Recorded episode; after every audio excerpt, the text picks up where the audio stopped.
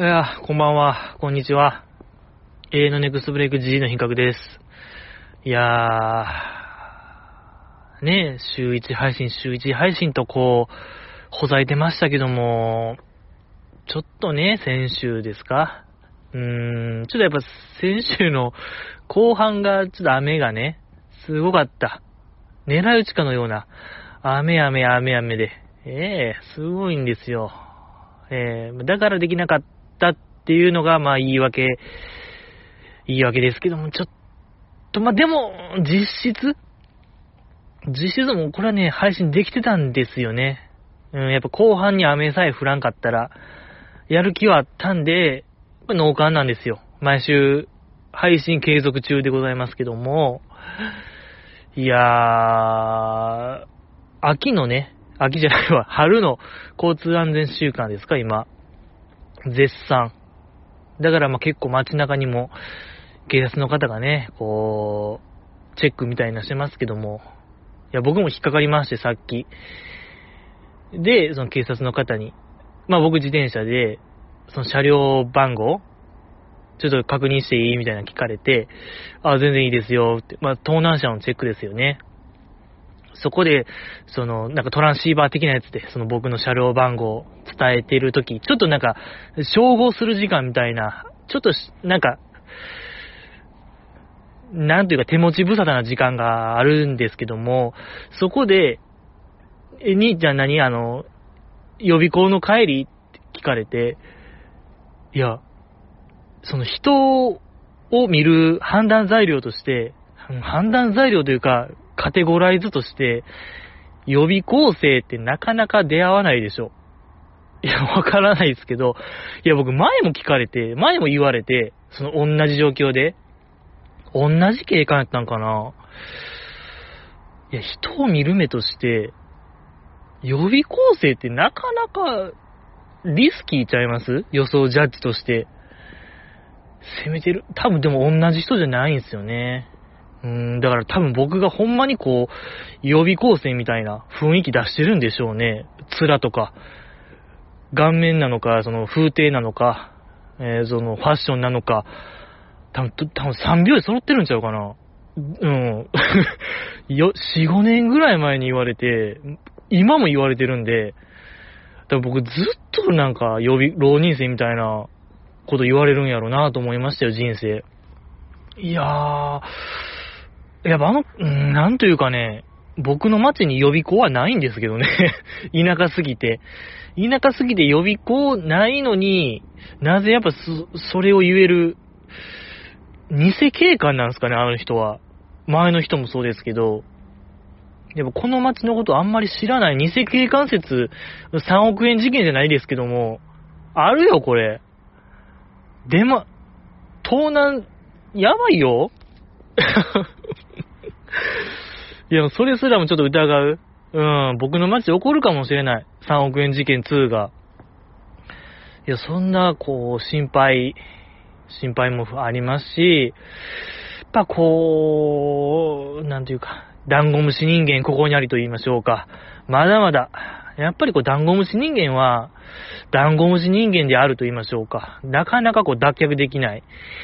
まあ、脱却しなくていいんですけど、うん、なんかやっぱ、改めて思いましたね。ええー、強く思いました。うん、まだまだ、僕は一生、ダンゴムシ人間であると。ええー、強い自信になりましたね。ありがとうございました。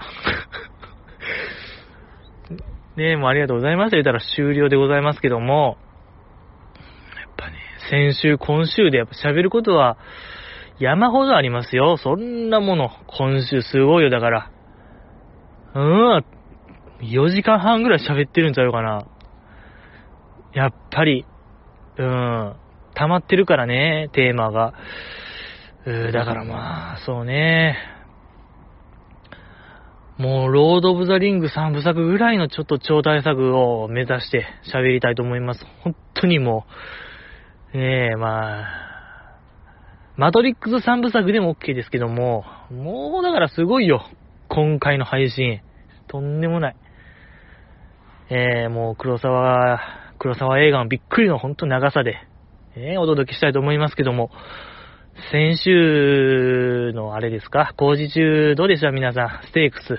4期生ステークス後半戦でございましたけども、やっぱりこう、外れがないんですよ。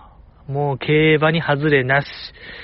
えー、やっぱ馬娘もね、今すごい流行ってますし、ねえやっぱ馬娘、僕ね、コマさんに教えたんですよ。馬娘っていうね、ゲームアプリが今すんごい勢いなんですよ、みたいな、先週ね。えー、先週教えて、コマさんからやってみますっていう返信が来たっきりですね。音沙汰なしですね。彼は、どの馬を、馬娘を育ててるのか、すごい気になりますね、僕は。ええー、教えてほしいもんですけども。何がいいってあれやっぱ、あの主題歌すごいいいですよね。うん、馬娘の。あの曲がもう最強ソングなんでね、これはいいんですけども、えー、よろしくお願いします。ということで、ステークス、4期生ステークスね、ビリビリペンステークスからやってましたけども、どうでした？ビリビリペンステークス。あれね、予想のとこ見てほしいね、先輩メンバー。誰が誰にかけたかみたいな。あっこのやっぱ、マイチュンかな、しんいちさんが、ゆみきさん？かけてて、そのゆみきさんは21歳で乃木坂入って、私も21歳で入って、こう、今が、今ここが今すごい正念場やから頑張ってほしいみたいな、しんさんのあれは良かったですね。ええー、あれはなんかこ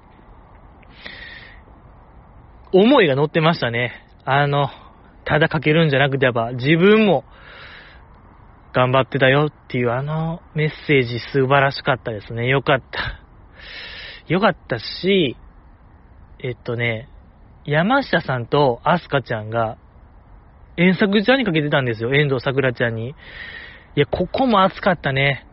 うーん、その、ねもうセンター、センターやってる子らがセンターやってる子をかける。ここも熱いのよ。うーん、よかったね。あれもよかったし。あとね、梅ピオがね、そう、梅ピオがね、神奈川ちゃんにかけてたのもよかった。あれもよかった。やっぱりこう、何かを感じるんちゃいます？やっぱ、みんな近いものを感じる人を投票してたのではないかなっていう僕の憶測があるんですけども、推理。どうでしょうか？ええで、まあ結果はその神奈川ちゃん勝てましたけども、やっぱり良かったね。よかった。けどあれね、あれね、佐藤里香ちゃんのあれ見ましたビリビリペン押してる姿。あれめちゃくちゃ可愛かったですね。ちょっとこう、なんというか二次元感がある表情と言いましょうか。あの立ち姿も良かったしね。立ち姿も良かったし、あのなんか押してる表情、全然ビリビリ食らってない。来てますか？みたいな。ええー、あの表情良かったですね。ええーいや、でもあれなんで来なかったんですかね、佐藤里香ちゃんだけ。やっぱりこう、高専出身やから、こう、日常的に、電気を浴びる機会がやっぱ他の高校生より多いでしょ。高専生の方が。うん、だから、日常的に浴びてるのか。それともこれはね、最悪の可能性ですけども、ちょっともう、家で、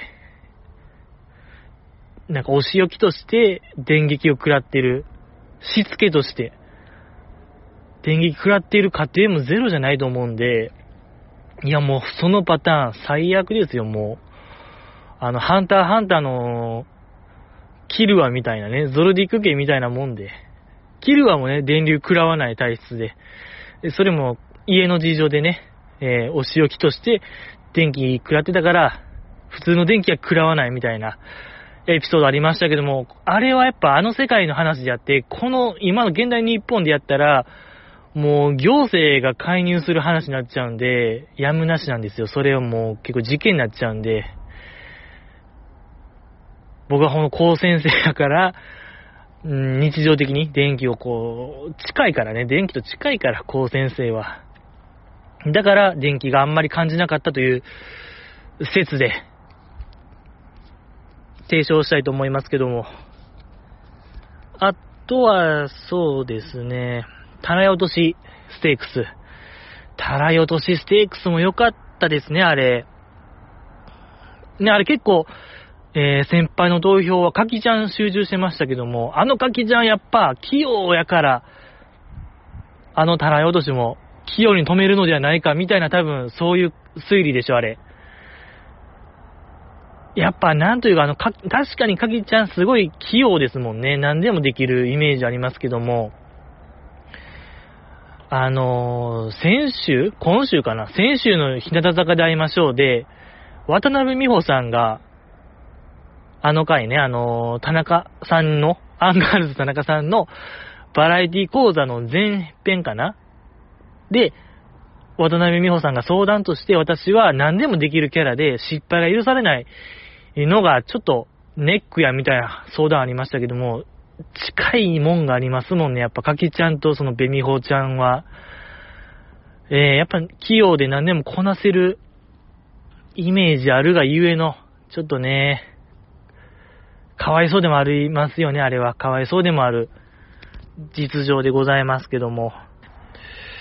いや、まあ、なんと言ってもあの、やっぱあの企画は柴田ちゃんがね、バーシバちゃんがすごかった、あれ。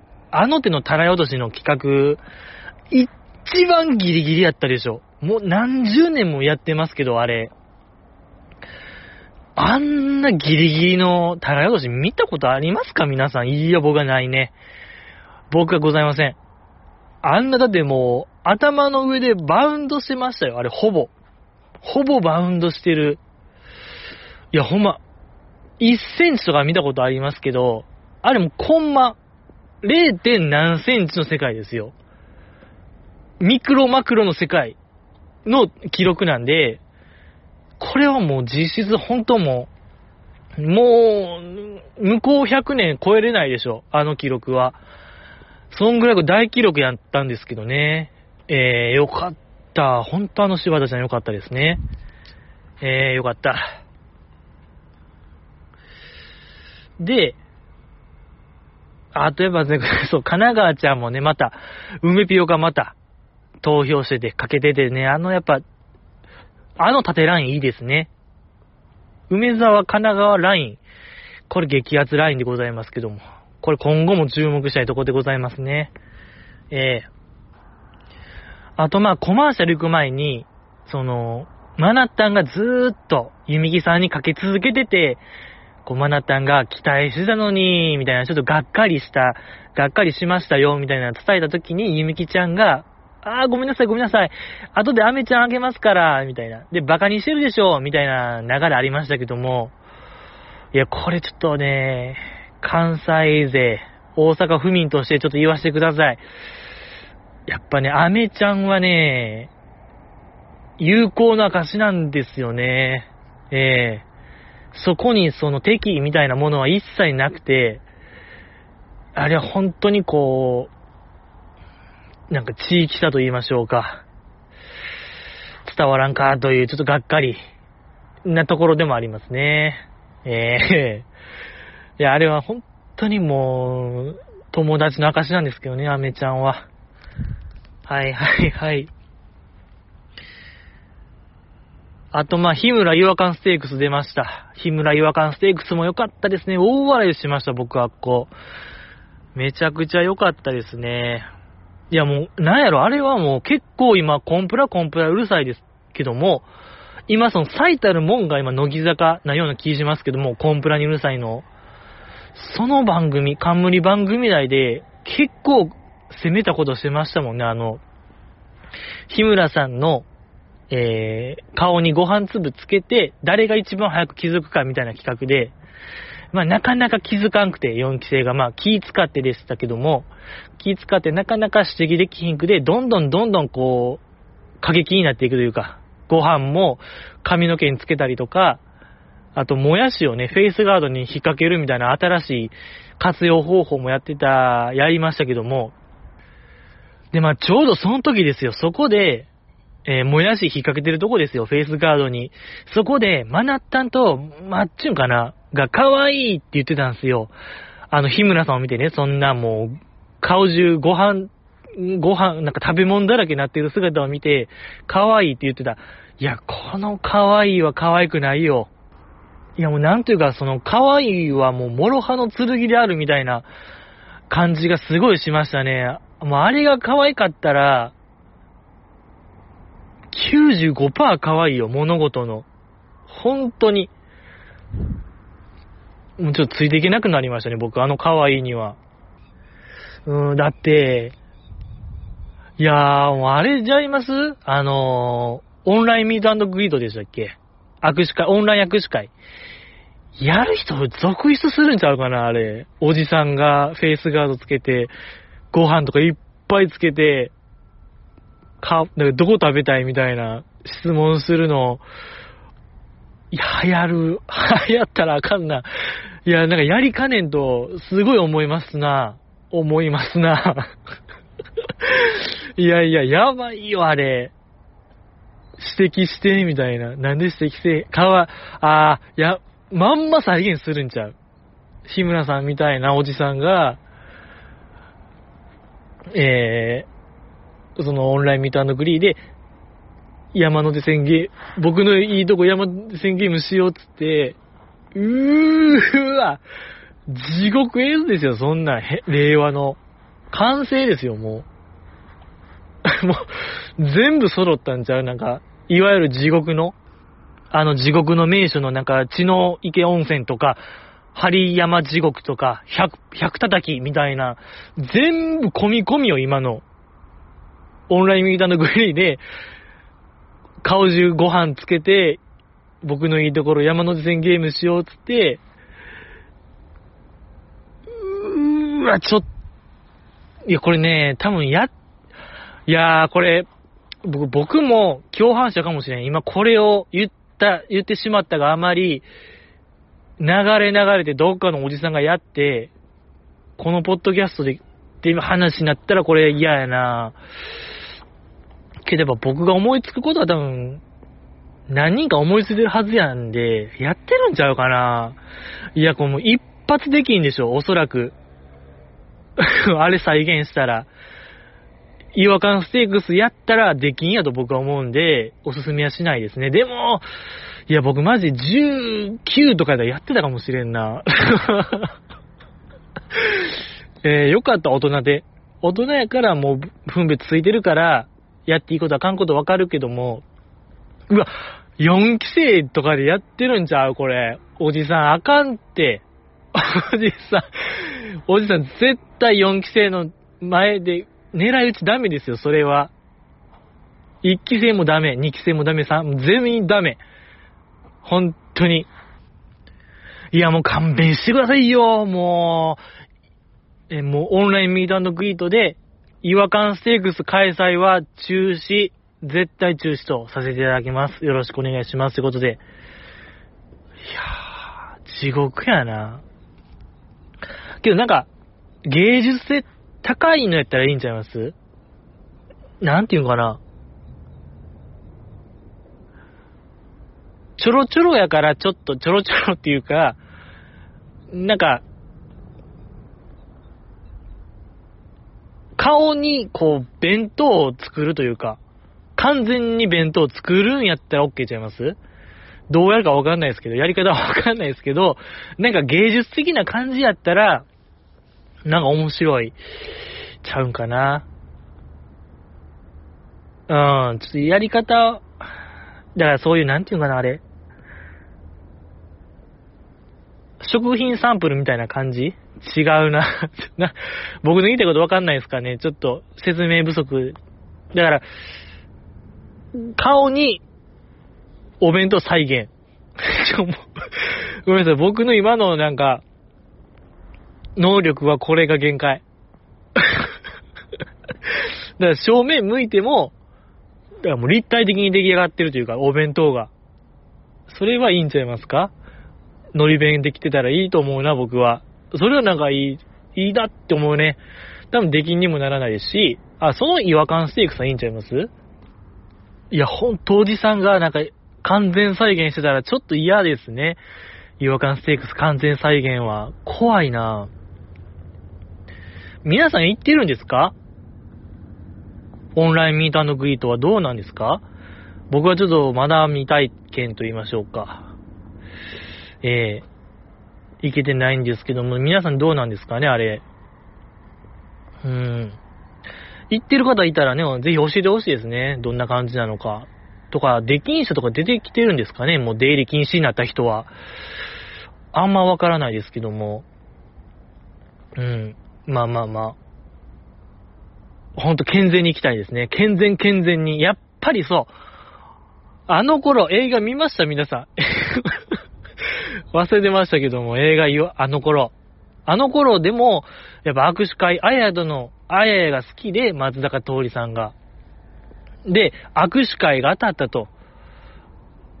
で、あんな大好きなあややに、ただただ感謝と応援を伝えることにしたんですよ、松坂桃李さん。いろんな、こう、人生救われたりもして、したけども、やっぱり基本に忠実なことしてましたよ。松坂桃李さんは。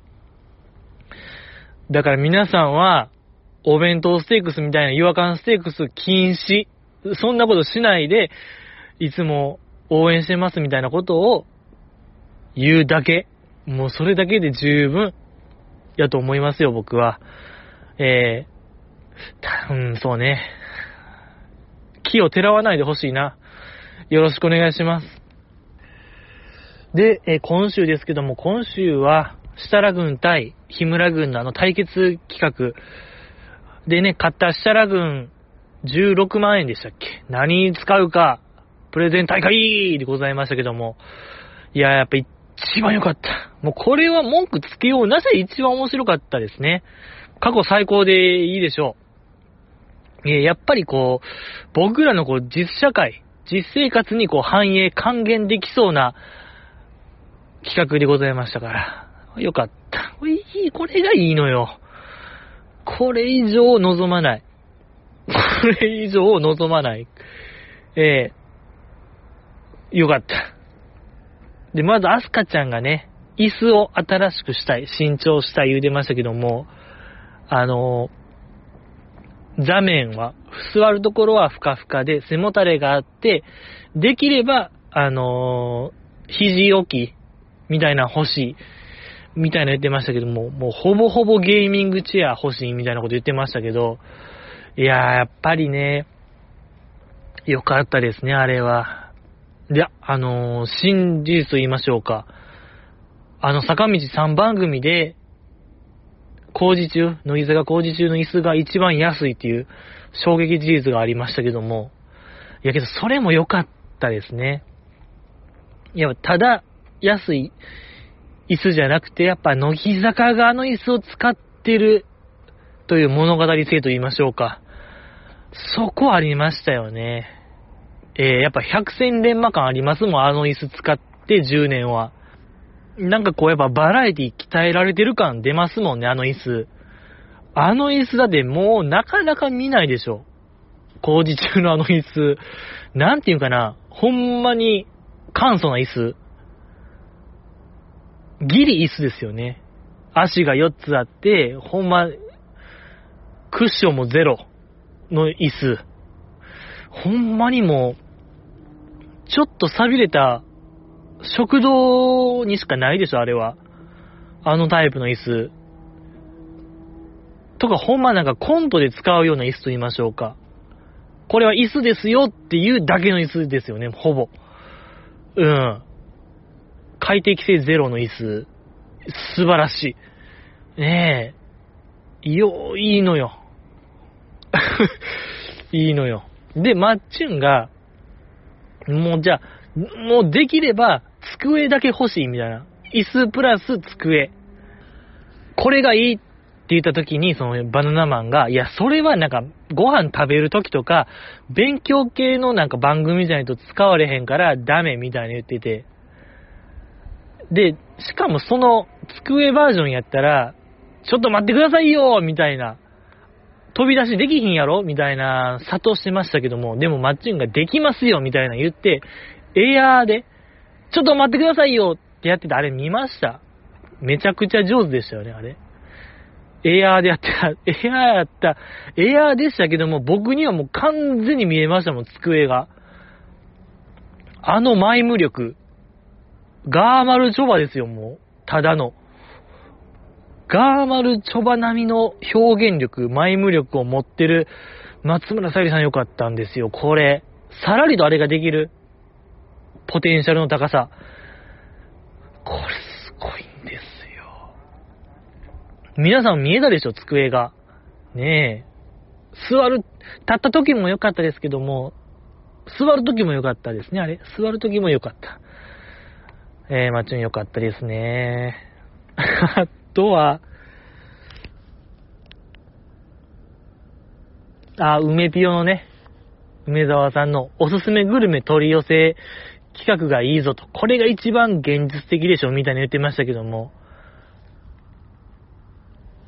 うん、なんか、まあ、そのね、コロナ禍でステイホームがあって、今もまあ、それが続いてるけども、まあ、いろいろ、そのお取り寄せで食べてるのを紹介し合おうやないか、みたいな企画で、梅ピオがいっぱいなんか例出してましたけども、なんかどこどこのローストビーフだとか、どこどこの安納芋のトリュフ、何でしたっけ？安納芋トリュフ。トリュフ安納芋みたいなやつとか、なんか、とにかくなんか生活水準高そうなものいっぱい出ましたね、やっぱり。あの、マッチュンの、ウーバーイーツでカード止まるじゃないですけども、やっぱりこう、生活水準の高さが伺いましたよ。えー、やっぱ僕みたいにもずーっと、ファミチキ食べてるような人間じゃないんですよ。乃木坂ちゃんは。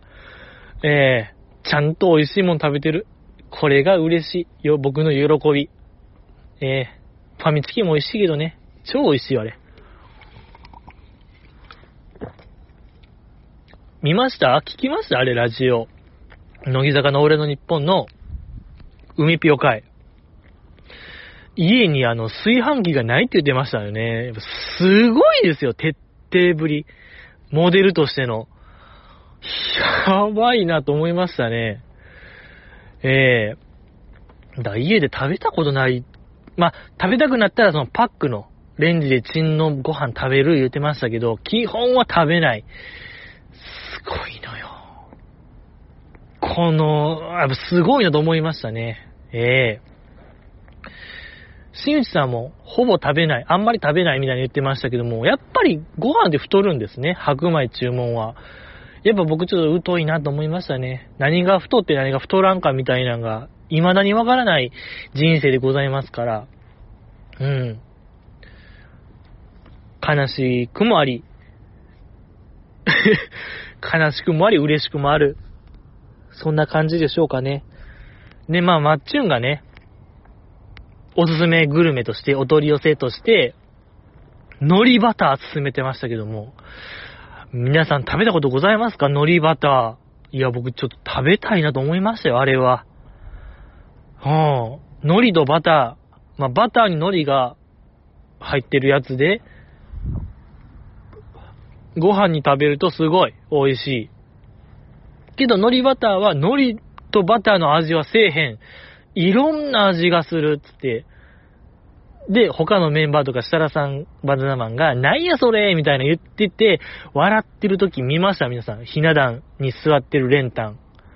レンタンだけ、ああ、そんな感じなんや、へえ、みたいな、想像できてたんですよ。レンタンだけ。あの説明だけで。このレンタンの想像力の豊かさというか、食べたことないものが、あの説明で理解できるというのは、これも女優としては一級品じゃないですか？ね、やっぱ演じたことない役。でもやっぱ大体の想像でできちゃう。これはすごいんですよ、レンタン。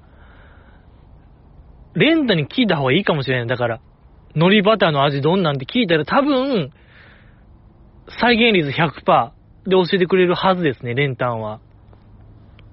まあ、レンダの中の乗りバターですけども、まあでも、それは正解だと思いますね、僕は。限りなく海苔バターの味を説明してくれるものやと僕は思いますけども。ええあとまあ、そうね、田村真由さん。田村さん。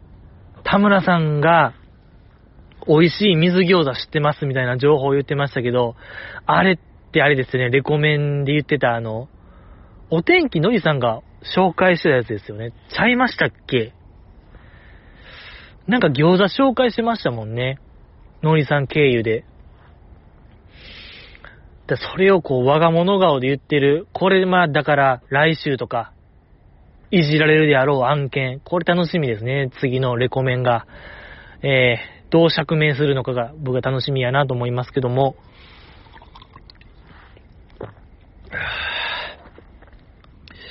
あとは、あ、堀ちゃんのあれね、高級ウィッグでイメチェンプレゼンも良かったね、あれ。まあ、あれがなんか一番こう、プレゼン力高めでしたね、堀ちゃんが。うん、良かった。で、梅、なんか、えー、アプリで写真撮って、疑似体験してみようや、みたいな時、聞きましたが、皆さん、あのー、梅ピオの時、堀ちゃんが、この企画は、その自分の可能性を見極めながら活動してほしいから考えたんや、みたいに言ってましたけども、いや、これなんですよ、皆さん。皆さん、もう、考えましょう。自分の可能性を見極める。もう、そういうのに差し掛かってますよ。無限の可能性はないんやぞっていう、やっぱ堀ちゃんからの後輩へのメッセージ、僕らへのメッセージでもある。やっぱりこう、もうできることできひんことを早めにこう見極めないと、いけないぞっていうね、堀ちゃんからのメッセージでございます。もうほんと堀ちゃんが8年ですか ?7 年。8年7年かけて導いた答えなのではないかなと僕は思いますね。集大成の言葉であると僕が思うんで、だ皆さんも本当にこうもう、しかと受け止めてほしいね、あの堀ちゃんの言葉。見極めろと自分の可能性を。それで、それを活かしていけ。頑張れよっていうメッセージと僕が受け止めたんですけども、えー、まあそんな感じですか。あとは、えっと、あれね、マッチュンの大縄企画ね。大縄46回飛びたい。あんな強い気持ちがあったんですね、マッチュンが。よかった、あんなスポコン。やっぱりもうマッチュン、バレーボール、バレーボーラーですから、やっぱ根底にはあるんですよ、スポコン魂が。ええー、それが出てましたね。よかった。あのマッチューンよかったですね。まだ見ぬ一面でございましたけども。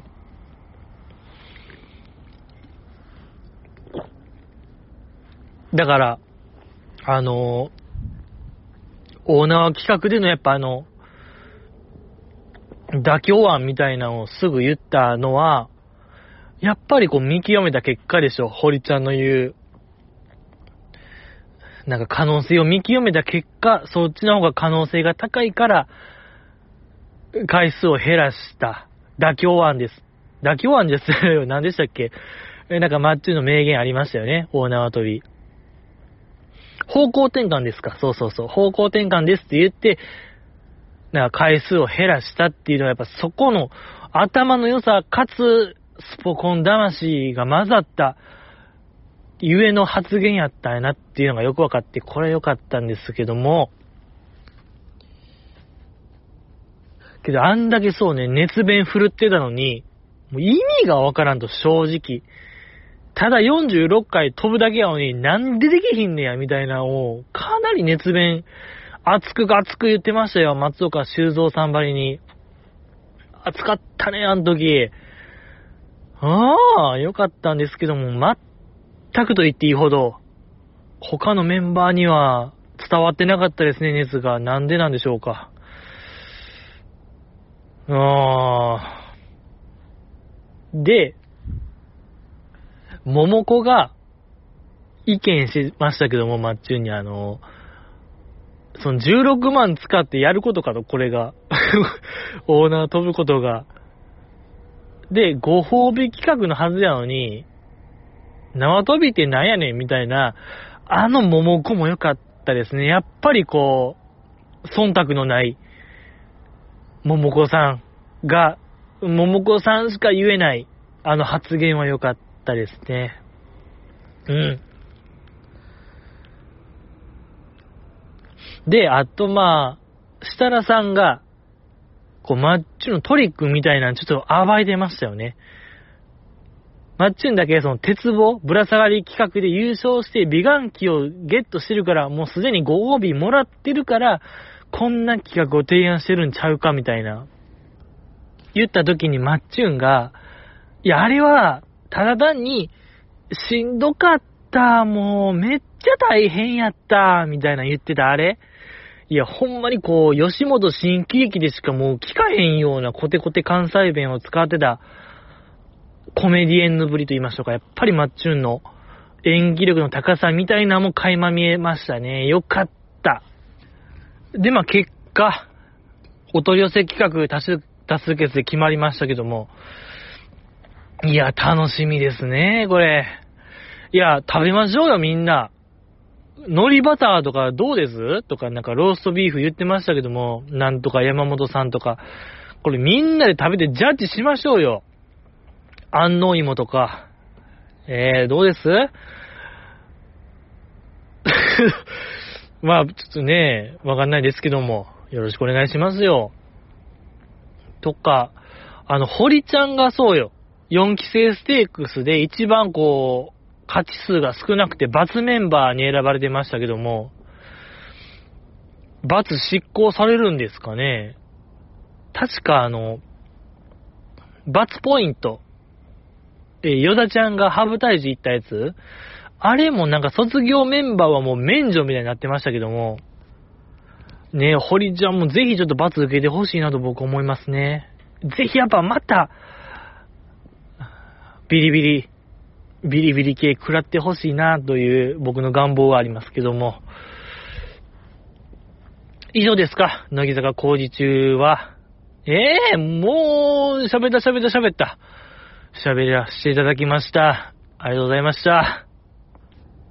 えー、あとはまあそうですね、あとあのーボーダレスですか ?TT、光 TV でしたっけ？独占でやってるあの、坂道合同ドラマ、連続ドラマみたいなやつをやってますけども。いやー、それにつきまして、まあなんか DTV チャンネルを契約したら、もうなんかいろいろ見れるんですよ。ザキレナさんの歴史のやつとか、何でしたっけあと、ザキレナさんの、なんだっけあれ、えー、何でしたっけあれ？あのー、初体験みたいな。乃木坂初体験みたいな。ちょっと待ってください。あれ何でしたっけ？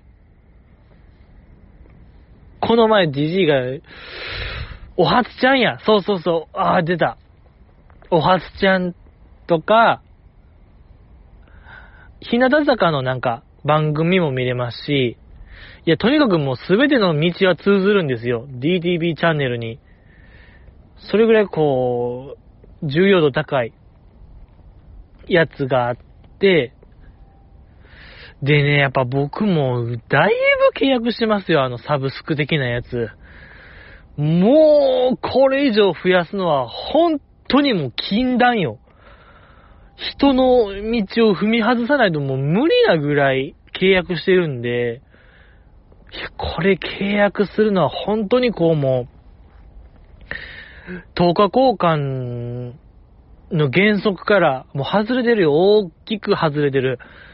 何かを得るためにはもう何かを失わなければならないの、もう最たるもんよ。もう DTV チャンネル契約まで行ったら、もう人間じゃなくなるよ。もう、ハガレン、鋼の錬金術師で言うところの、本当にもう、甲冑になっちゃうよ。体が甲冑になっちゃうやつなんで、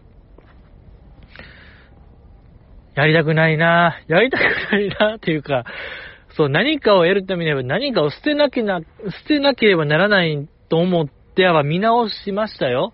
いろいろサブスク、アップルミュージックやら、それこそ Hulu やら、もう Hulu なんて、だって今、乃木坂スキッツしか見てないですよ、僕、 Hulu。もう乃木坂スキッツって呼んでますもん、もう Hulu のこと。を。アマゾンプライム、ネットフリックス、乃木坂スキッズみたいな呼び方してるんで、ちょっともう、それに月額1000円払ってるんで、とか、乃木動画ね、月額1500円、えー、映像系、あの手の映像系コンテンツで最高値を出している、すべてを凌駕する乃木、乃木動画とか、あと、ま、ニコニコ動画のプレミアムとか、なぜかずっと入ってる。ほぼほぼ見ないのにずっと入ってるあれ。とか、もう、だから、パン、パンなわけですよ。もう GG のサブスク容量。これはもう何かを捨てなければならない。でももう捨てるものなし。やっぱ全部見たい。もうこの前のあれも見ましたよ。一応乃木坂スキッズも一応はチェックしてる。一応ですけども。とか、またいつか乃木ビンゴ見たくなる時間が来るかもしれないし、乃木ビンゴ10のね、やっぱ西葛西編見たいもん。やっぱ去年行けてないんで、やっぱ、ジジイの品格といえば、このポッドキャストといえば、西葛西みたいなとこあるんで、やっぱ、あれ見てもう一回こう、疑似体験したいなっていう時間が来るかもしれないですし、となったらこれ切れないんですよ。フールも切れない。となったらこれもう、話戻りますけども、動画交換、鋼の錬金寿司を超える存在になるしかないなと思って契約しました。本当にもう、覚悟しましたよ、僕。本当右手、親指、右親指だけなくなるんちゃうかなとか、オートメールせなあかんのかなみたいな心配もして、本当にもう、いやー、すごかったな、登録したとき。みんな、見てほしかったな、あれ。いや、本当にもう、何も、鋼の錬金術師見て、あれの人体連成っていうとこあるんで、それと全く同じ感じになりました。もう、うわーみたいな言いながら、登録してたね、じじい、ずーっと。取れるーって、親指がもげるーみたいな。うん、やっぱこの世のルールを超えたんで、超越しちゃったら、それはもう、何かしらの代償が来るんで、もうログ防正解でやってましたよ、GG。本当にもう DTV チャンネルの登録。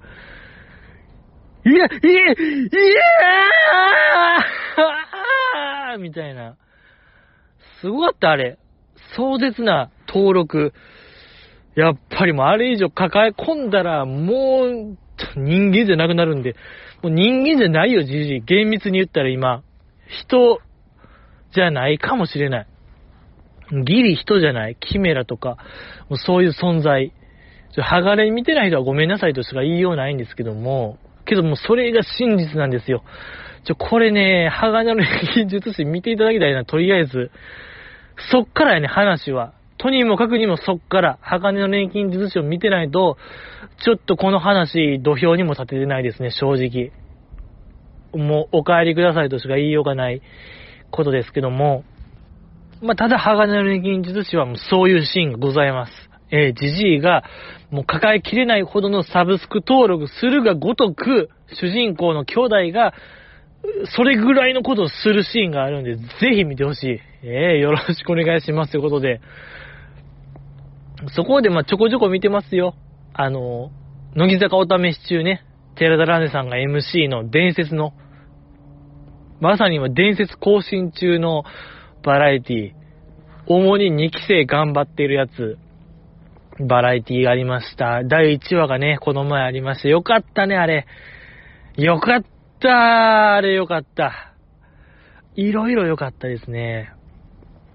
まあ、お試し中ってことで、こう、いろいろやりたいことを、おのおのメンバーがプレゼンするってやつ、あっこで、まあ、なんか、大喜利やってみようや、っていうくだりがあって、そこで、まあ、マーヤと、ズンナと、渡辺ミリアさんと、あやてぃ、吉田のクリティさん4人で大喜利やった時、マーヤが一番大喜利苦手みたいな場面があって、いや、これはめちゃくちゃ良かったですね、あれ。マーヤが一番得意そうやねんけども、もう本人も言ってましたもんね、大喜利が苦手って。ってことはやっぱ今までのじゃああれら、これらは、こう瞬発的な、瞬間的な発想じゃなくて、結構もう練られた。練りに練ったものやねんなっていうこのロマン。マーヤロマン。マーヤ伝説。が垣間見えましたよね。そう、それが良かった。し、やっぱずんなのなんか、無敵感と言いましょうか。完全にもうできる人みたいなのが良かったですね。あの、ラップ？とりあえずなんかラップやろうやみたいな。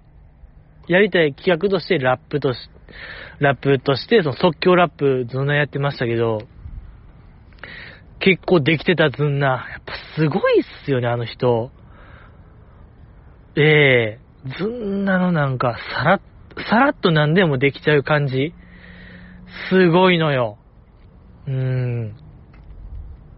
もう、なんか、ずんなお試し中とかでもいいんちゃうかな？何ができて何ができひんのかみたいなをもう、ただただ見るだけの回も僕は見たいなと思いましたね、あの番組。とか、あやてぃがね、ゲーム、そう、ゲームをやりたいみたいな提案してて、まあメンバーに響いてなかったですけども、僕は見たいですよ。いや、あれ、ね、デンちゃんとか、佐藤楓さんとか、北野ひな子さんがあのスタジオにおったら、形勢逆転してたのになっていう、あの、歯がゆい感じありましたよね。うん。見たいよ、FPS。何のゲームやってるんですかね、あやてぃ。気になりますけども。うん。ぐる、あとね、そう、寺田ランデさんが、随所、司会のね、そう、司会なんですけども、寺田ランデさんが、要所要所で、仲良くしてくださいよーっていう、なんかお決まりフレーズみたいな。あれ、いいですよね。やっぱ、やっぱあの姿勢大事ですよね。やっぱ何事においても、もう口にするっていうことは大事。仲良くしてくださいよーっていうことを言っていこうと思いましたね。ええー、あとは、まどうですか？以上ですか？おた、乃木坂お試し中は。よかった。よかったし、そう、日向坂、ひなちょいでしたっけ？日向坂46のちょっといいですか？ってやつの新しめの回でボーダレスの、ボーダレスメンバーが集まって座談会するみたいな回があったんですけど、だから、えー、乃木坂は早川さんと、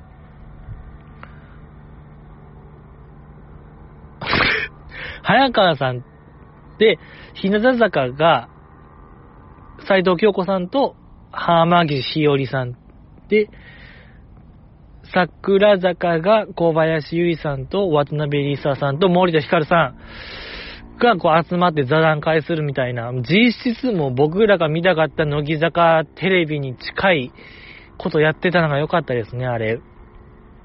結構あれで早川さんが、早川さんがやっぱね、コミュニケーションモンスターな感じぶん回しましたね。ブンブンブンブンで、よかった。素晴らしかったですね。ええー、こうやっぱ人の懐に入るのがすごい上手ですね、あの人。もう僕もああなりたいよ。ええー、ずっともう、アウトボクシングですよ。距離取って、距離取っての、ボクシングしてますけども、もうインファイトしたいよ。早川さんみたいな、もう幕の内一歩じゃないですけども、インファイトかましたいなと思いますね。ええ、あとは、あと、ま、山崎玲奈さんのお試し中見ました皆さん。あれめちゃくちゃ面白番組ですよ。それこそ神奈川さんの回とか良かったですし、まあ、なんか、メンバー提案で、初めてやり、やることを、ロケするみたいな番組で、神奈川さんが、何でしたっけ、あれ。えー、なんか、遊園地行って、リアクション芸みたいなするやつでしたっけ、あれ。確か。妹、あのー、イッテ Q のね、妹さんに憧れてるんですよ、みたいな感じで、いろんな絶叫系乗るやつとか面白かったですし、うん、なんか、長女としての務めみたいなのを意識してるやつとか、あと、林ルナさんのやつとかね、林ルナさんのあの、中学校の時に結構学校行けへん時があって、けどその担任の先生が頑張ってくれたから、こう学校また行けるようになったから、その先生に恩返しとして、レミオロメンのあの3月9日、先生好きやから、あの曲を弾き語りしたいみたいな、あの回も良かったね。素晴らしかった。うん。いや、僕もね、あの3月9日、結構あの 思い入れがあって、それこそ GG のあのフォークソング部、フォークソング部入るきっかけと言いましょうか。あの、新入生オリエンテーションみたいな部活紹介の時にフォークソング部の人らが、あの、諸先輩方が、やってたんが3月9日だったんですよね、レミオロメンの。で、3月9日弾き語りしてるなと思って、まあその後、1年生は仮入部期間みたいなのに入りますよね。そこでまあ僕が真っ先に行ったんが、吹奏楽部の門を叩いたんですよね。っていうところで今週は終わりですかね。えー、まだ僕の何か記憶の扉が叩かれたとき、続きを言うかもしれないですけども、まあそこの林ルナさん良かったですね。あのエピソード、中3の時の学校、ちょっと行け、行きにくかった時期のその先生からの先生に言われて、なんか面談かなんかでもう、なんか、俺にチャンスをくれ、みたいなのを言って、なんかもう一回学校行こうと思ったみたいなのエピソード。てか、あの、先生良かったですね。あー、あの先生良かった。僕もあの先生の元で授業を受けたかったなと思いますね。ほんと僕のあの、学校、中学校とかの時は、もう、まあ、何と言いましょうか、血の通ってないと言いましょうか。えー、マネキン先生しかいなかったですね。うん、おー、マイキーみたいな。おー、マイキーしかいなかったですね、学校には。いや、まだ、おー、マイキーの方が、まだ、人情味があったかもしれないぐらいも冷めた人しかいなかったですね、学校には。うん、やっぱ大事ですよね、先生って。って思いましたね。よかった。林瑠奈さんの弾き語りよかったですね。なんでか知らんけども、楽器未経験の林さんが、もう半日しかない練習時間で選んだ楽器がベースっていうこの渋さ。渋いのよ、やっぱり林さん、渋々。渋々ガールで3月9日、よかったええ季節の真ん中で言うてたわ。よかったよかった。ちょ待って。今日、今日まさに3月9日じゃないですか、今。ちょっと見たら。いや、これは運命でしょ。ええー、さっきたまたま見て、今時間見たら3月9日、これはもう運命以外は何者でもない。前,、えー、前回の、架橋さんに続く奇跡というか運命。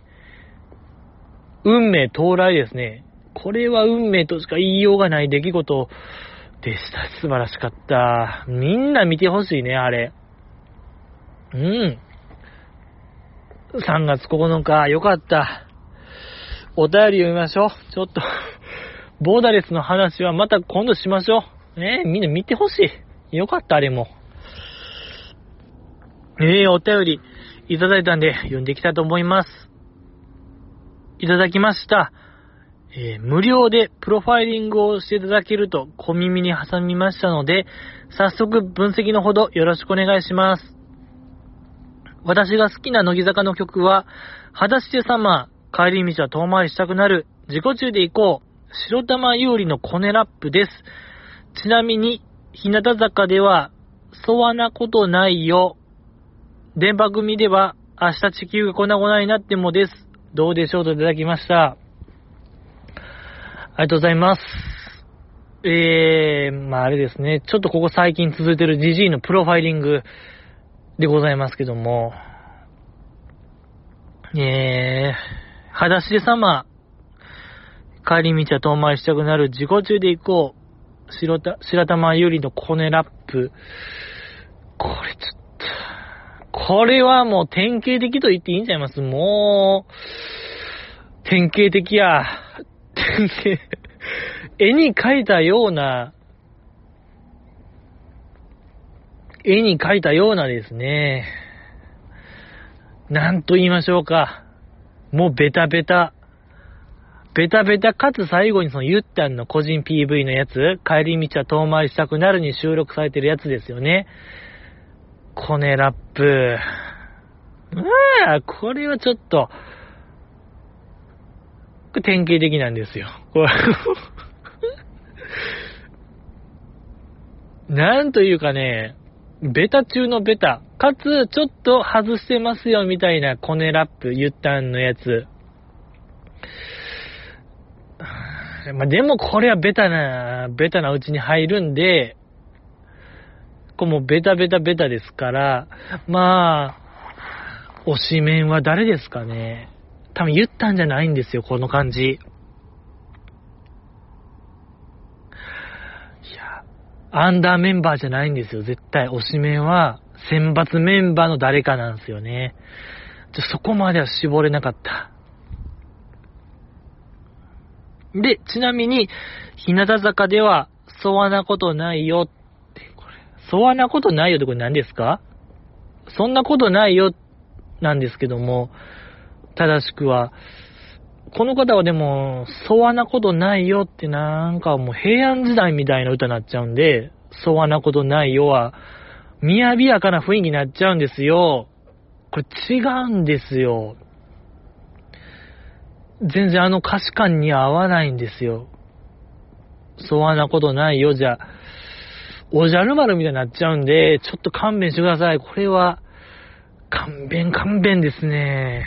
勘弁勘弁で電波組やと明日世界が粉々になっても、うーんまあ、この前もやってましたね。エイダスの卒業ライブ。まあ、総じて言えるのは、これだ、典型、もう、シーチ金マヨ人間ですね。シーマヨ。シーマヨですね。シーチ金マヨ好きでしょ、君。ねえ、手に取るもんね、まず真っ先に、もう、迷わず、一直線、もうカゴも取らずに、店、店入ったらカゴも取らずに、もう一直線でおにぎりどこ行って、シーチキン前取ってるね、手に。もうそんぐらいも手に取るようにわかりますね。ええー、あとはまあ、そうね。いや、まあ、気、なんなん気使ってくれてるんですかね。やっぱジジイの好きなそんなことないよと、小松さんがね、めちゃくちゃ好きやったんですよね。明日世界がこんなことになっても。そのなんか、読めてる感もう加味して、春巻き。ファミマで言うところの春巻き。春巻きとシーチキンマヨ人間。推しメンは不明。あとまあ、あとまあ、そうね。推しメン当てたいですね。やっぱり、ここまで送ってくれてるんですから、裸足で様、帰り道は遠回りしたくなる自己中で行こうやから、言ったんでしょ？ま、言ったんか。いや、多分、いや、まあ多分、おそらくですけども、割と最近ファンになったんちゃいます？この方。今の4曲は、新しめの4曲ですから、ここまあ2、3年 ?2 年ぐらいですか？2年ぐらいですからまあ、いやー、わからないなー言ったんかな、でも。ブンブンってよかったもんね、あれ。なんか言ってました。言ってませんでしたっけ言ったん。ブンブンって。ね。あのブンブン可愛かったから。これ言ったん。そう、言ったんが、芸能界引退発表されてましたもんね。そう、びっくりしましたよ。いやー、すごいよね。ここで決断できるって、別に結婚発表とかしてないのに。なんか結婚発表したら芸能界引退みたいな流れもある中、別にそんな発表もせず引退する言ったんすごいなと思いましたね。あんま類を見ないやめ方ですもんね。いやこれ多分、その、ナック5でしたっけ？ナック5とか聞いてる人は、なんかわか、なんかピンとくるもんがあったんですかね全く聞いてないんでちょっとわからないですけど、で、ちょっとまあ僕見たんですよ、乃木動画で言ったんの個人 PV あるやつ。そこであの、アイドル寿命でしたっけ？アイドル寿命っていうタイトルのやつ見ました？皆さん。いや、あれ良かったですね、言ったんのやつ。うん。結構なんか、世にも奇妙な物語的な、ずっと頭の上にアイドルとしての寿命が表示されてて、そこでどう頑張るかみたいな話なんですけども、よかったですね。なんか、えぐみもありながら、けどやっぱアイドルとしての夢がある、うん、個人 PV、素晴らしかったですね、あれは。ありがとうございます。次読まさせていただきます。夜分、うん、夜分失礼します。設定温度ガチ勢です。ないですね。全員歌唱曲とご存知の上で、しかもドーム配信もご覧になっての発言とあって、2度どころか3度驚きです。結構知らない人とも設定温度の話で盛り上がるぐらいには人気曲なので、そして、設定温度といえば、桜井キャップのイメージが浮かぶので、先週の方は桜井さん好きだと思います。いただきました。ありがとうございます。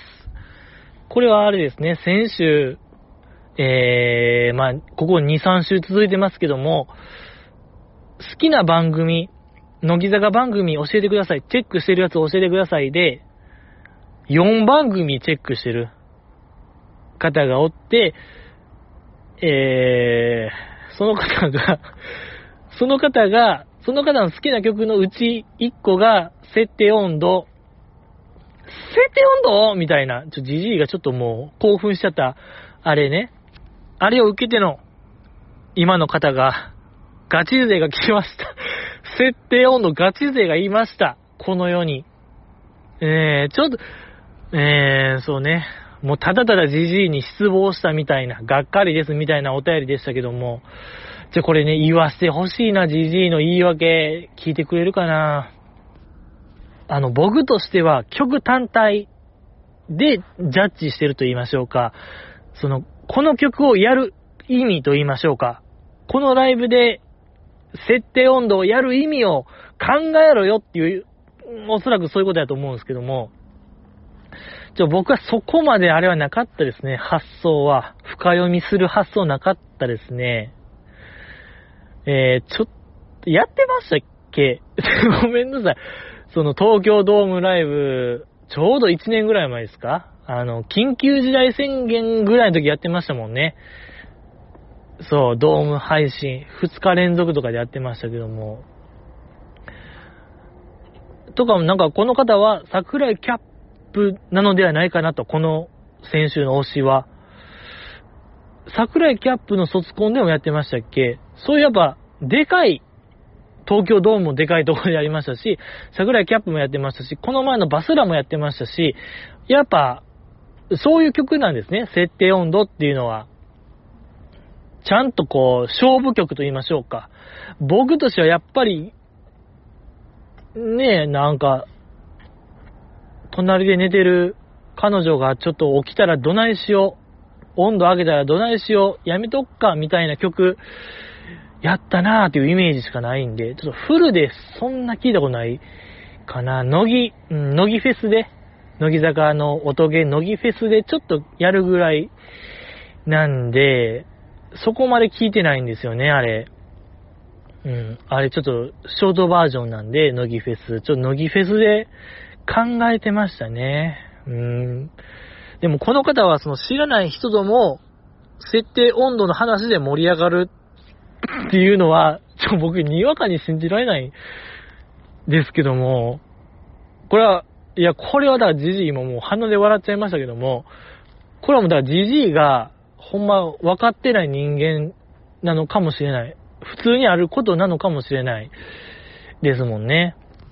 だからジジイが少数派で、なんか、うん、少数派の可能性も全然あるんで、わからないですけども。え、いや、ほんまですか？じゃあ、この方。え、じゃあ僕、じゃあ試していいですか？じゃあ次回、その、もう、一応、コロナ禍でも、ライブ開催開けますよと、お客さん入れて。で、ジジイが行って、隣の人に、好きな曲何ですか？って聞いて、僕が突発的に。で、何々ですって相手が言ってくれて、僕は設定温度好きなんですよ、つったら盛り上がれるんですか？ほんまに。ちょ、僕やっぱあの曲、曲単体で聴いたら結構、いや、いい曲には変わらないですけども、なんていうかね、なんかでもあの曲、全員歌唱曲をあの歌詞で歌ってるという面白みみたいなんで僕見てたかもしれない。僕のやっぱ、一人でやってるがゆえ、やっぱ弊害。先週も前回も言いましたけども、やっぱ周りと、その意見交換、情報共有できなさすぎて、ちょ、このガラッパゴス化と言いましょうか。僕だけちょっと独自の何か変な道を歩んでるっていうのはもう否めない。ごめんなさい。そう、特に勉強もしてないですし、その乃木坂の。その、やっぱ設定温度の重要性みたいなものがまだ見えてないと言いましょうか。これだから日々精進、日々勉強のスタイルでいきたいと思います。やっぱ曲単体で聴いたら結構、なんていうかコミックソングに片足突っ込んでるに近い曲で僕はまあ好きなんですけども、えー、結構もうネタに近いと言いましょうか。なんか、あのメロディーやからええけども、あれちょっとメロディー変わったら立派なコミックソングにもなれる可能性のある曲やなと僕は思ってるんですけども、どうなんですか？これはやっぱジジイがおかしいだけの話なのですよね、多分。多分これ言ったらもうジジイが邪道すぎる、帰れお前みたいな。言われてもやむなしみたいな今発言したのかもしれないですけども、僕はでも、いや、けどやっぱ、友達に勧める曲として、設定温度進められないですもんね。っていう話じゃないですもんね、これはそう。乃木坂オタクに聴く乃木坂好きな曲ですから、他人に勧める曲やったらまた別の話になっちゃうから、これはまだジジイの黙れじじい黙れ、品格黙れって話になっちゃう話なんで、ちょっとありがとうございますというだけで、ちょっと、ありがとうございます。次、読まさせていただきたいと思います。えー、えー、2月も感動的な名言がありましたが、1月の例とはちょっと違う気がしました。番外編になりますが、昨年12月のレコメンのゲストが神奈川弓木会。最初は私たちサンバカ、うん、サンバカですとか、調子に乗ってたのに、予想以上の二人にだんだん恥ずかしくなって、壊れていくまゆちゃんはランクインしますか？ゲストが一生懸命エピソードを話しているのに、かぶせて、やばい、どうしよう、もうやだ、ごめんなさい、あーはははは、と涙を流していました。共感性周知とはこういうことかと知りましたといただきました。ありがとうございます。これはあれですね。あのー、今、見るべきコンテンツはこれだという GG が提唱して、その、月間ごとに一番良かった乃木坂ちゃんエピソードを教えてくださいという。なんかテレビとかラジオとか雑誌とか、何でもいい。ウェブとか。これやっていうなんか断片的エピソードを教えてくださいっていうやつで、教えてくれました、この方が。えー、まあ、去年の話、去年の話ですけどもね、レコメン教えてくれました。これ多分あれですもんね。いや、僕も覚えてますよ、この回。レコメンの4期生スペシャル。毎日4期生が出るよっていう回で、神奈川ちゃんとゆみきちゃんの回ね、覚えてますよ。あのー、ゆみきちゃんが、えっ、とね、ゆみきちゃんがなんかその、ひらこさんの本を、読んだ読まへんみたいなくだりがあったりとかしたやつですよね。後日、賃金でも話題になったくだりがあったりとか、多分この、田村まゆちゃん壊れるってあれですよね。あの、パジャマ聞くくだりちゃいます？確か。パジャマ、どんなパジャマ着てる？みたいないつもの質問で、田村まゆちゃんが、今日は、すごいなんか甘々な気分なんで、この放送中に甘々になったんで、ピンクでお願いしますっていう、なんかようわからんことを言ってた時に、田村まゆちゃんが完全に壊れた、あの時ですよね。あの時にちょっともう、田村まゆちゃんが、なんかもうわけわからん、もうなんか暴走モードに入った、あの瞬間ですか？いや、まあ確かにあの瞬間良かったですけども、良かったですね。良かった。うん。ただやっぱ2月じゃないのが惜しいんですよね、この方。なぜ今12月の回を教えてくれたのか。まあでも面白かったからよしとしましょう !1 月は、乃木坂？なんて、なんか作りたいですね、名前を。これに。乃木坂アワードにしますか、じゃあ。わかりやすく。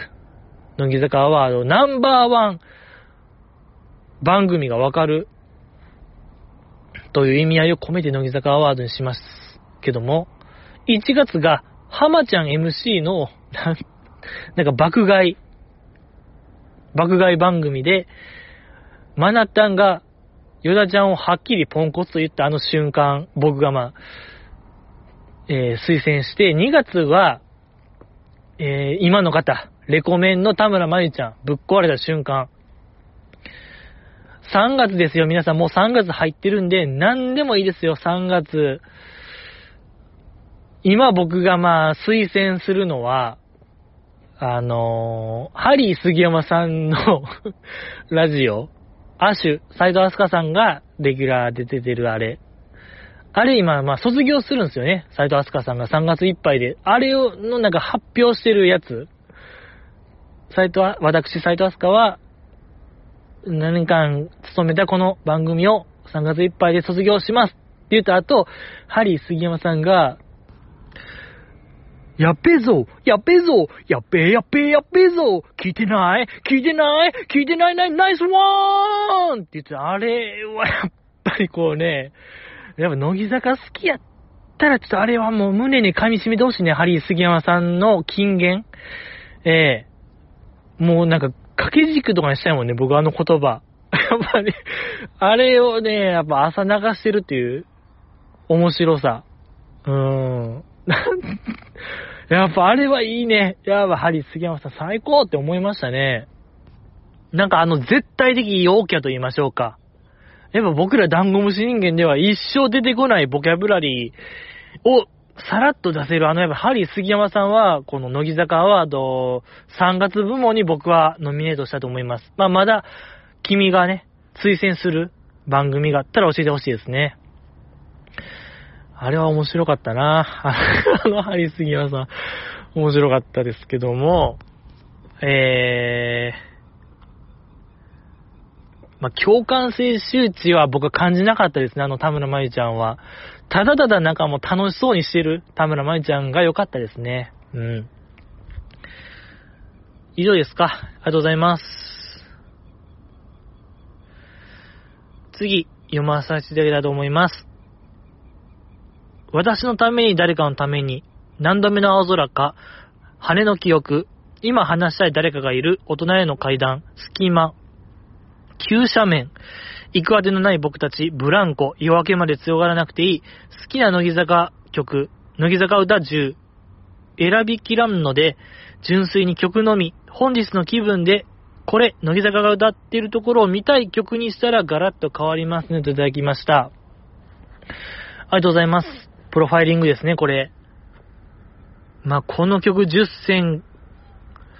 けど、この曲何、私のために誰かのために何度目の青空か、羽の記憶、今話したい誰かがいる、大人への階段、隙間、急斜面、行く当てのない僕たち、ブランコ、夜明けまでって、これ結構、あれちゃいます？発表されたタイミング近々じゃないですか？なんかわかんないですけど、ファーストアルバムなんか羽の記憶前後ちゃいます？どれも。夜明けまで以外は。なんかそんな気がしますね。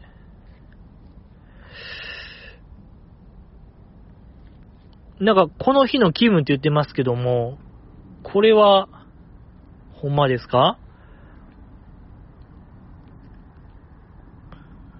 いやけどやっぱこの10選はちょっとと渋い、渋いですな。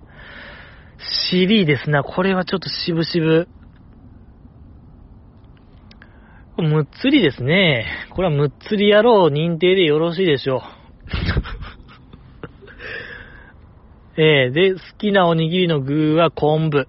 これ間違いない。図星でしょ、これは。どうです？君。今これを送ってくれた君。否定できない。多分ね、黒、ヘアは、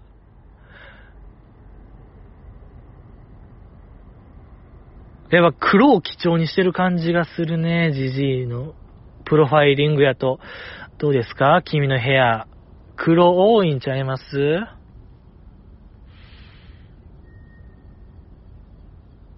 うーん、これはね、これはちょっと、ブランコって誰が歌ってましたっけ？まあなんかでも、こう、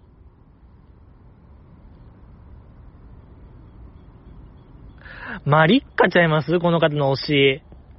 伊藤マリカさん。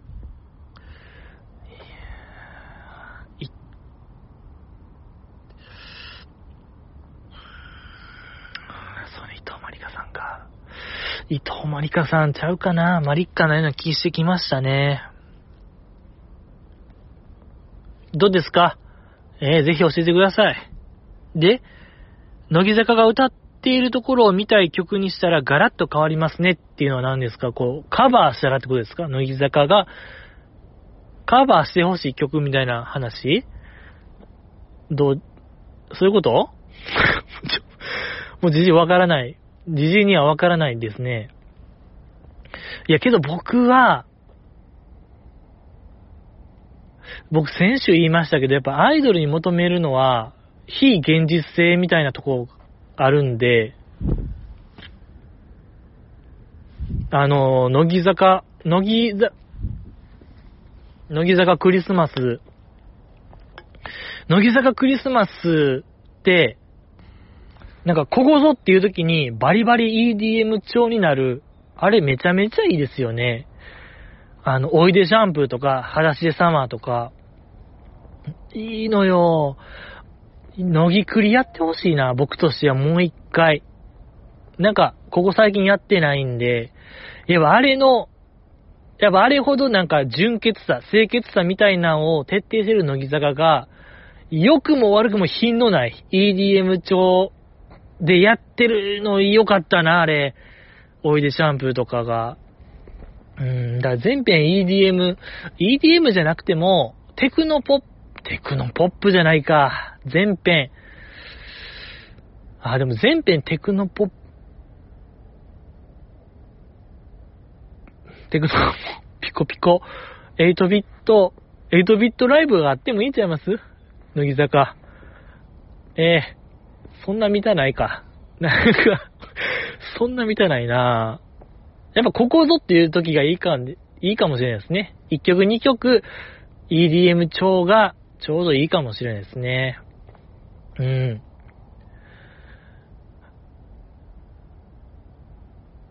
以上ですか？で、この方は、昆布が好きでむっつりである。推しメンはマリッカ。これもな、うーん、マリッカかな。ありがとうございます。次、読まさせていただけたと思います。設定温度といえば、2017神宮での生駒スピーチもあって、思い入れの強い人が多いと思います。当時メディアで結構紹介されていたので、探せば見つかると思いますが、グループやファンへの思いを話していて感動的でした。今、設定温度を歌って人を愛せば優しくなって限界以上に我慢できるっていうのが私は乃木坂46に入ってから感じた感情だなって思って、点々点といただきました。ありがとうございます。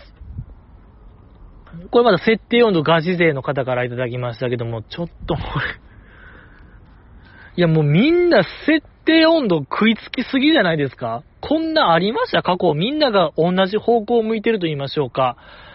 ほぼほぼみんな設定温度に目が向いてますね。いや、嬉しいんですけどもね、やっぱ僕が目指していたところであるんですけども、まさか設定温度でこれが来るとはっていう、ええー、こう、なんと言いましょうか、真剣10代喋り場と言いましょうか。朝まで生テレビじゃないですけども、やっぱみんなが同じこと話してることの素晴らしさを噛み締めてると同時に、やっぱこう、じじいの基礎知識がないと言いましょうか、乃木坂の。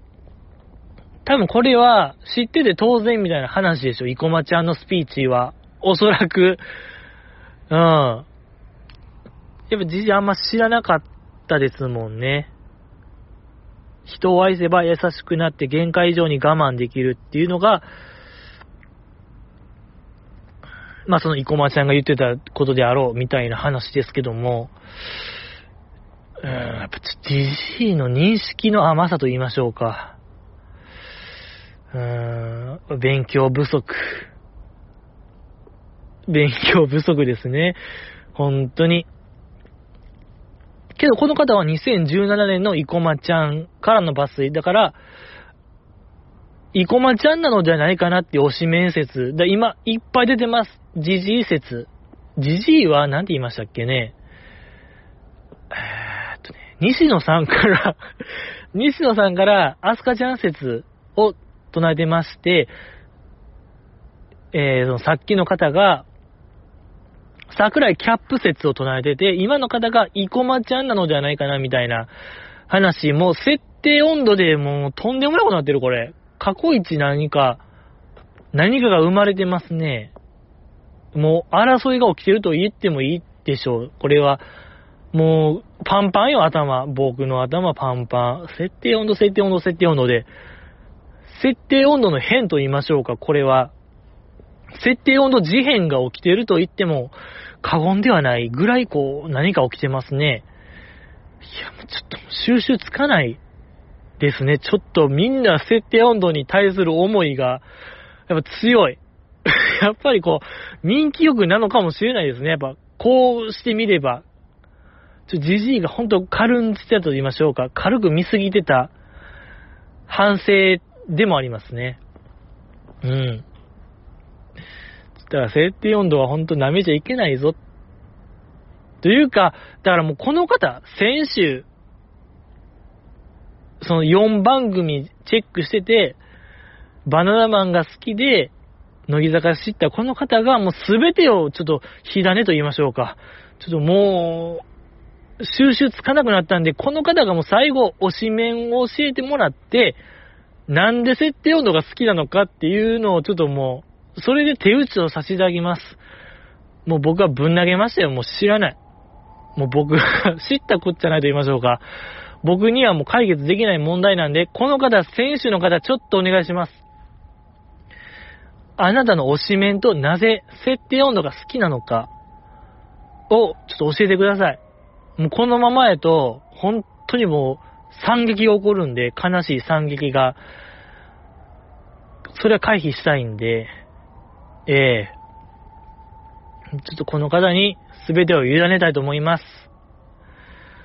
ありがとうございますと同時に、ちょっと僕、先、あの、番組の時、の答え合わせとかしたいんですけども、なぜ誰もこう、合ってますよとか、違いますよみたいな、あれがないんですか？これはもうあれですか？もう黙ってるってことは合ってると考えていいですか？正解ですよ。じじいさん。お見事みたいなんと僕は受け取りますよ。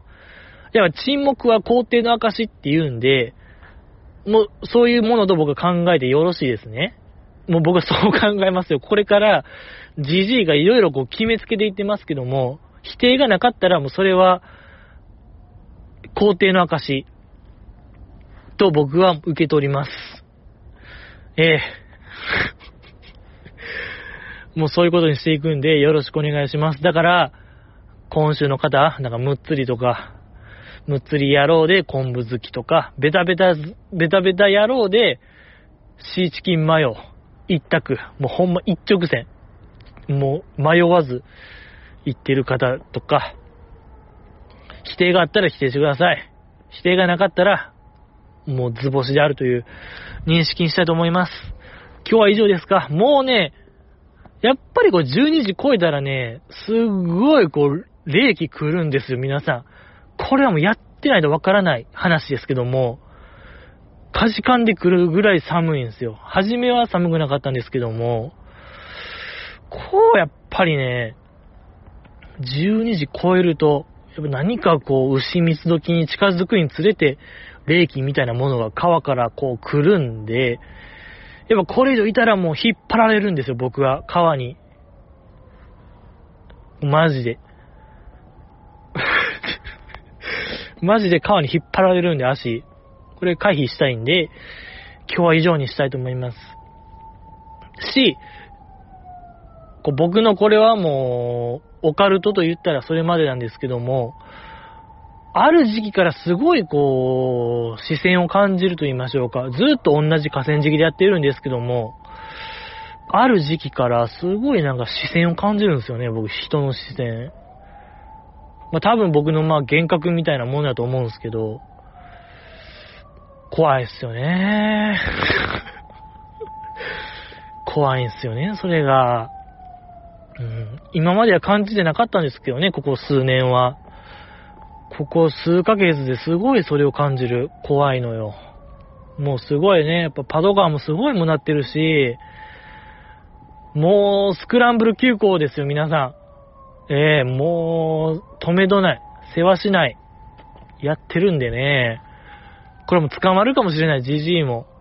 やっぱさっき叫んでたんで、うわーって叫んでたのが、こう来てるのかもしれないんで、もう、ドロンとさせていただきます。ええー日向坂で会いましょうの話をしたかったんですけども、それはまた今度ですね。とか、そこ曲がれば桜坂の話もしたかったんですけども、また今度。